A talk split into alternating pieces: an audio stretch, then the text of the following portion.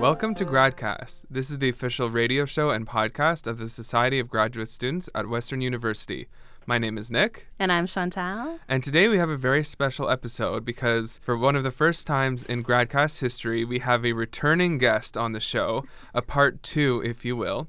About a year ago, we interviewed Natasha Oslis, and she is back to tell us more about her work and the interesting things that she thinks about and discovers with her research. So thank you for coming on the show. Thank you so much for having me again, Nick and Chantal. I really appreciate it. Now, Natasha, for our listeners who didn't get a chance to hear your first episode, um, can you tell us a little bit about uh, the lab, the teamwork lab that you're part of here, and the sort of area of research that your your work focuses on? Uh, I am in the PhD program in psychology called Industrial and Organizational Psychology. So the Teamwork Lab focuses on teams and organizations and how uh, aspects of the team experience, like cohesion, commitment, and the composition of the team, will impact the kind of innovation, their performance, uh, grades in some of our samples of uh, engineering student teams over in the engineering department will kind of be affected by these psychological principles. So, Natasha, why don't you uh, tell tell us a bit about what you've done in the year since we last talked to you. so, uh, in that year, I, on the school side, have finished classes in comp. So now I'm a PhD candidate working on my dissertation. Uh, last time you met me when I was just one month into the PhD. So, a lot of things have happened since then. Um, and on the other side, I started to do some freelance consulting and work with a few people on the um, sort of applied research side and applying the things that we've been learning in the past couple couple years in my program to workplaces and organizations uh, around Canada. So, what's really fun about that is one, to actually take everything that we learn, we do in this ivory tower, and bring it out there and really try to evangelize an evidence based approach. Um, and two, to really create also new knowledge by applying this stuff and then taking that back into research, testing those strategies out, and adding to the kind of techniques that we use in um, our academic world. But you're particularly interested in the formation of teams. Is that right? Yeah, yeah, yeah. So I, with a lot of my dissertation now, it's like the how the inputs will create um, team experiences of conflict, if some kind of conflict are good or bad. So the starting segment of that, and then how that trajectory will go over time. So maybe some teams will sort of fight more and more as mm. we start to mm. measure that over time. So the the masters that I discussed a lot in the beginning was like, how do we create that collaboration? Like, what are the starting you know moments or kind of ingredients for that. And now i'm looking a lot at that longitudinal like overtime aspect um, of these team experiences and how we can improve the teams by reducing their conflict conflict management strategies putting the right people together as well. So right. there's definitely that component of like how do we compose and organize the team.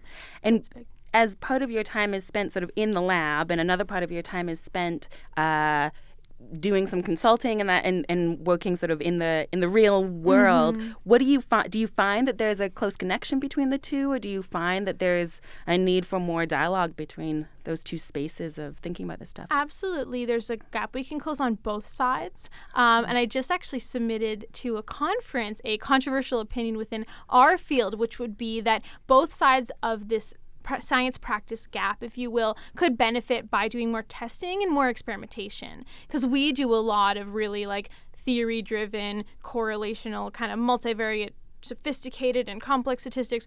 But if we just said, let's try to, say, improve the team's experience, let's compare this condition with another, and let's say, here's some actionable research that people could take back to their practice. Mm. And if people on the practice side, because they use some kinds of evidence and statistics. You know, they're always like HBR said this and McKinsey said this. They're searching for evidence and and facts to back them up, but they don't have the access, right? And the actionable research that often comes from academia and they could benefit by testing their own solutions, their, you know, tech platforms, their interventions and then providing high quality evidence saying this works and you should choose us because we've actually checked you know what works and why. Mm. So, what are some of the examples that researchers are using to bridge that gap? Like, I'm wondering if there are specific questions that are being asked in that sort of more simple way that you're mm-hmm. that you mm-hmm. mentioned. Yeah, absolutely. So, um, a whole area that's really new in IO psychology and organizational psychology is taking the idea that we can redesign context, go and do field experiments and take the ideas that we know and the theory of like how things are all related to each other and put those out there. And so a lot of people are applying these concepts to testing whether open offices are um, better or worse than your standard kind of cubicle approach. And what they're finding with that when they did um, a study as an organization completely revamped the physical locations and setup of their offices is that they actually decrease face to face communication when people move to an open office. Really? And you'd be surprised because we're all right there, but they're also so sort of overstimulating kind Yeah. of places. And so if you've got all the headphones on, everyone actually can retreat into their own world more. They mm. increase their use of like Slack type email communication and stuff cuz if you're talking, you're kind of talking to everybody now. Right. Plus, everyone just gets annoyed with everyone. Yeah, so you don't want to be that person. Yeah, Exactly. And then you can imagine it does the opposite of what's intended, which is why it's so crucial to test. So that's one place where researchers are partnering with companies and they're saying, let's evaluate whether this was a good idea. Another cool one is the work from home policy, where there's a Mhm. company where they had half the people said, you stay wherever you want. You don't have to come into the office. This is in a, a company headquartered in Hong Kong, and they compared the productivity, the amount of sick days people were using, um, the lateness, you know, all those kind of metrics, as well as the cost that that took to the company. And they found that the people who worked from home were more productive. No way. And they, you'd be surprised. Yeah. Yeah. Because you think, oh, I'm just in my pajamas, Yeah, like exactly. I'm goofing off. But so the thing is, like, you won't get sick from your coworkers as much because you're not physically there. right? You won't be late and have all this, you know, productivity drain from like the subway, you know, not working and the transit is not like bad and then the traffic is happening. And the office space was so expensive. They're in like downtown in the Mhm. middle of Hong Kong. Like, it's just extremely, extremely costly that if they could have people working from home, they're like saving thousands of dollars per person. But to what extent does some do, do mm-hmm. policies like that offload those costs onto the employees? Is that a So- does that get talked about? It definitely that? could be managed properly or not, right? So these are one. s- This is one study where you could actually create an open office that perhaps solves these issues. You uh-huh. could have small places where people could be talking to each other and activity-based working. So if I need a quiet space, I have a quiet space. If I need a big open space, I have that, and that mm. could mitigate those issues, like you're saying. For the work from home approach, you could have people exploit that and say everyone is going to now be more productive. So now you're going to work way more hours because you're not goofing off talking to everybody, and you could then take that too far, mm-hmm. right? So when this one study finds this is the situation, there's a lot of context that went into. They had these intentions. Their current approach was this. The kind of work they were doing could be done from home. The mm-hmm. kind of resources they need, as you're saying, are maybe a laptop the company provides. Maybe there's no paper necessary. So there's no photocopier. I mean, just to sort of imagine what it could be like, it doesn't mean that would universally work for everyone in both of those cases of the examples.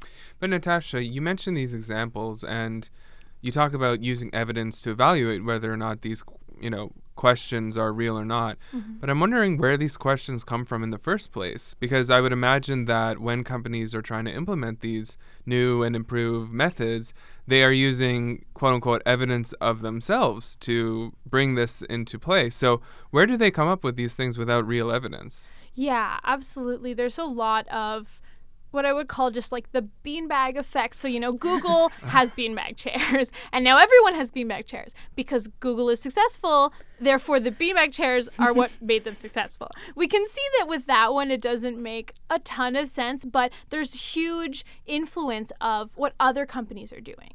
And so mm-hmm. we're definitely looking as an organization around to what are you know popular press articles saying that I should be doing? What are the new fads? What are the next big things? Um, in leadership, we have this all the time. Every year, there's like a new form of leadership people talk about. It's often not that different from the other one, and definitely not any more supported. But because it's new, and someone said, "Screw the other one, that's not good."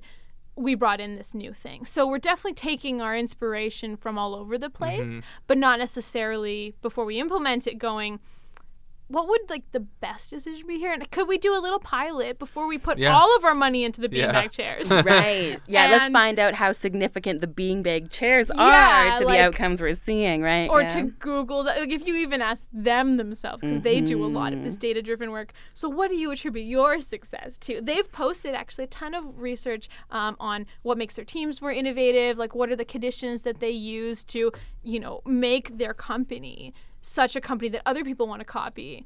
They don't refer to beanbag chairs in that example. and there's a lot that they've done to test, you know, on themselves. And they share some of that. So there's some places we can look for some better quality evidence, but we have to know how to evaluate, compare, and kind of critically appraise those things so that we know that one of them is worth more, not just because of who it's coming from, but because of the process that they took to get the answer. Um, one area of your research that I personally find just like mind-blowingly fascinating um, is how this all connects to hiring processes, the formations of these teams, what we're, what kind of questions we're asking people when we're interviewing people, and and how that can affect the the sort of like teams that we end up working on or creating for ourselves. Um, and so the this brings me to like a like a, I think I guess it's like a recent occurrence with Amazon. They use some Yeah. kind of algorithm. Is this right? Can you tell us a little bit about? Yeah, that. for sure. So, so Yeah. a little while ago, um, you know, Al- Amazon has so many jobs. I think they just posted either like twenty five thousand or like fifty thousand jobs that they're hiring for. So they Wow. obviously must get millions of applications, and they need to make this process more efficient because looking at every resume, even if a person takes six seconds, I mean, it's just going to really add up. So they took this AI um, platform. They tried to create an algorithm that would just choose who should be hired and not hired. And like every other tech company, Amazon has some challenges and some criticisms in the press around their representation of women in tech roles, of uh, people of color in tech roles. They have obviously these pressures that make a lot of people in your company look similar, like every company has. This kind of similarity that we will look around and be like, everyone is like dressed the same, they're talking the same. There's all these ways in which they're the same. So the issue with this algorithm that Amazon created is it happened to look through previous resumes of who was successful, identify the fact that the word women's or anything kind of referring to women was a black mark that w- did not work in the past, and then started to actually select people out for these clues that they were female or for the more explicit uh, information in their resume. Wow. So, of course, as soon as they found this, after they had been working with this algorithm for a while, they just scrapped that program entirely. Yeah. But that doesn't mean there aren't ways to make hiring more efficient. It's just we can't have efficiency without careful kind of control and, and again piloting before we roll this out to the thousands and tens of thousands of jobs so that we can get attacking the real pressures and the similarity and all of the kind of cognitive biases the way that we make decisions that we have to design for before we can put our tech on that and then scale that up to the million applicant mark basically So it sounds to me like this is a good example of how like gender can play a role in our or is like part of one of our one of our cognitive biases. Is that fair to say that? Yeah, like Are there can- other the- ones? that, that- bias can be an outcome, right, of some Okay. biases that happen inside. So, so when we're talking about a cognitive bias, we're saying similarity is a cognitive bias, where I feel more comfortable with someone who's similar to me. I see. And another one would be uh, what's called the availability heuristic. Whatever comes up first is going to be what we follow. We think that's like the most common because we came up with it really easily. So it must be all over the place. For example, when you think of like a leader or you think of a president and you have an image of a person in your mind, you have various attributes in the way that you're visualizing them. And when I think I'm going to hire this person, I'm looking through these resumes for the president role, I look for what are those things that match with my image in my mind. Gender can be one of them. It can be that they're tall, it can be that they are very serious, they can talk in a certain way that makes them sound very, very confident. There's all this stuff that I'm looking for. Executive presence is the word that sometimes they mm-hmm. use in organizations. they just have that executive presence. What does that mean? I can even imagine that there's like other psychological effects that happen during hiring processes. Like when you mentioned, I I, th- I thought of um, like primacy and recency mm-hmm. effects, absolutely. where like the first person and the last person they interview might be remembered more. Oh yeah. Yeah, absolutely. So the order that you are making those decisions, whether it's a batch decision or it's one after another, can influence how you kind of are mm-hmm. looking at that set. Are you mm-hmm. looking at this together, saying who, again, for the team, is best. Like now I'm on the team focus. I got five people I'm considering. I'm going to see how they complement each other. Mm. Or if I'm looking at someone by myself, am I just like they have to be good at everything as an individual person? Because I haven't thought about what team are they going to be in and how are they going to work with other people. So 100% there's all these biases. There's if we start to break them all down, like 150 different things that could be going on when we make a decision, primacy and recency are some.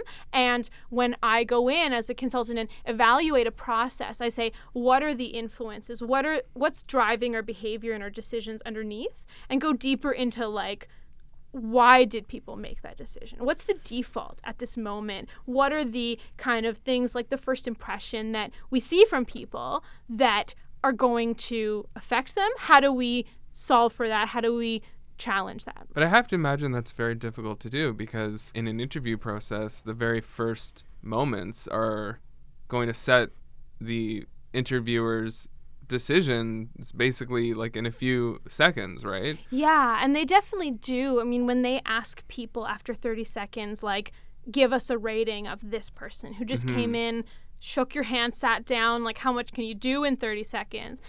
They will give them a certain score. This person's got a three out of five. Half an hour later, they walk out of the interview. They ask them how they did. The person still has a three out of five.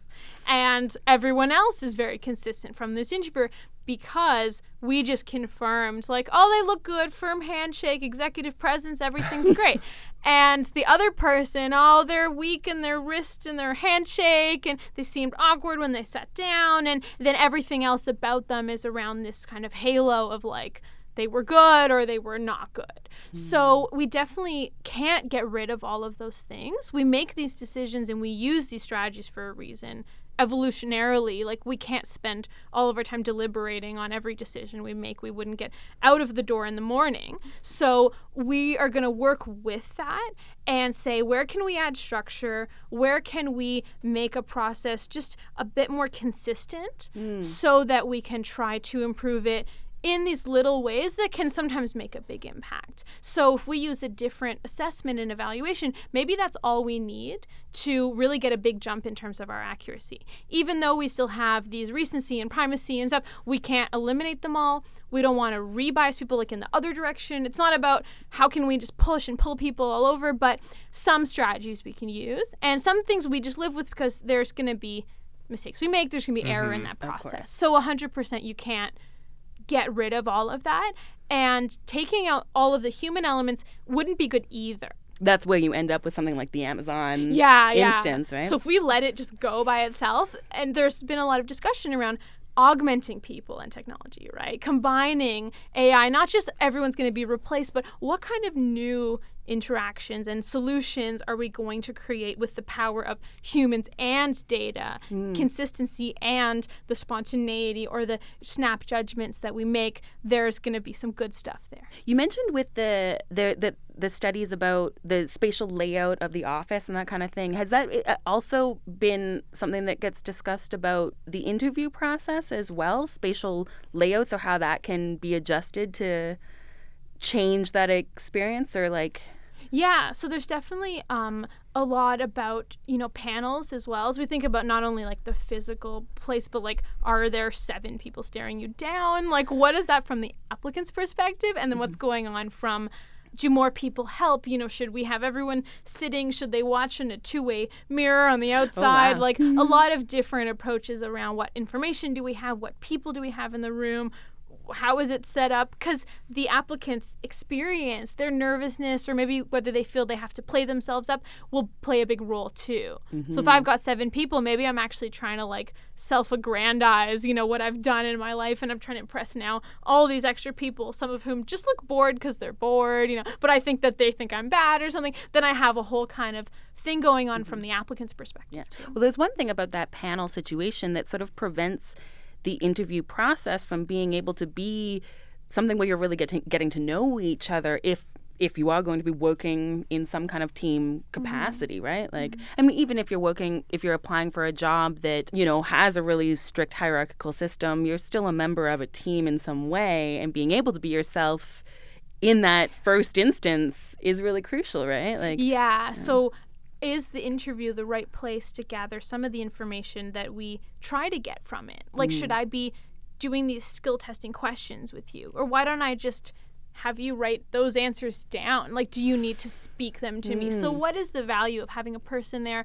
In that way, we can also separate the part from the valuable interviewer's time and reducing, you know, some of that nervousness, etc., and then move things out onto a really, really short quick assessment that people can feel maybe is more valid and consistent and is actually. And then we can have the people there for their reasons. Because unfortunately, like where you're looking matters. So if you're making eye contact on video interviews that are very common now, you're like on Skype, like you're not looking at the person because you're looking at the camera, and it can make people feel like it's shifty. mm, And you're not trying to be shifty, but you just like that's where you look because you're trying to look at them, and then you look over here. And we've all, if we've ever FaceTimed, like kind of experienced that. Skype interviews always a good opportunity to wear pajamas. Yeah, on the bottom. On the bottom, yes.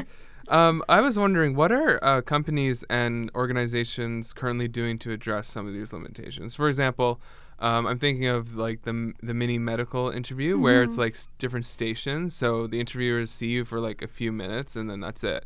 Are there any other examples that have been attempted to Yeah, alleviate yeah. this? There's definitely um, a bunch of different things that people are testing out, some of which involve the application and what kind of information do we need to present to interviewers and hiring managers, and what kind of information is just administrative. Like if their names are on the resume and we're evaluating those to give a callback, what we find is that there's a huge gap that's consistent across thousands of people and hundreds of studies across 30 years that putting a name that's more standard North American kind of Caucasian name is going to have a 30% higher callback rate for an interview. that's crazy. Yeah, so so companies are obviously now trying I mean, I guess to it's also not, right? No, exactly. Yeah. Sadly, yeah. Sadly, and, and applicants know this. They change their, you know, name. You might use a middle name. You might kind of anglicize a name that is from another culture to make yourself seem more similar. Change the, you know, skills, the kind of stuff that's at the bottom. You're, But you're oh, saying oh, perhaps row, that's not whatever. relevant information at that stage, right? Like, we- Yeah. yeah. Like hmm. if you're telling me you're golfing and then in the interview, oh, you golf, oh, that's awesome, that's so amazing. That's not telling you something relevant to a job if the job has nothing to do with golfing. Yeah. So there are um, so tech tools now and plugins and kind of things that people are adding to hiring processes to remove irrelevant information, to gather different relevant information, to change the you know decisions that are being made sometimes maybe these video interviews can be more helpful because you can open the pipeline to more people This actually reminds me of a story that a friend told me um, about someone that he knew who knew that he was going for an interview and he knew who the interviewers were.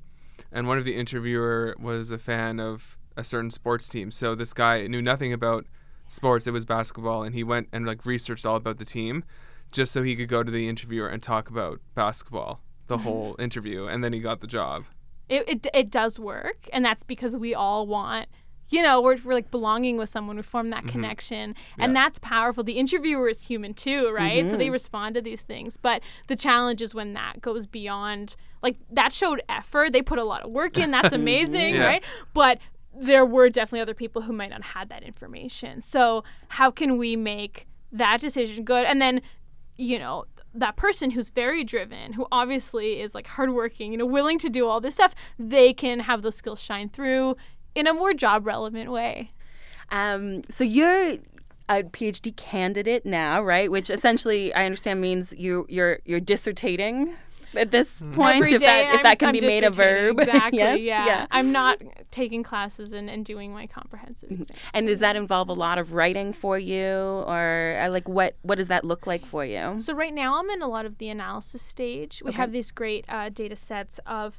team um, processes and this conflict that I've talked about, especially in our engineering team data sets, which mm. are really lovely, very well controlled. We collect data at like the same time points every year, sort of over all the team members.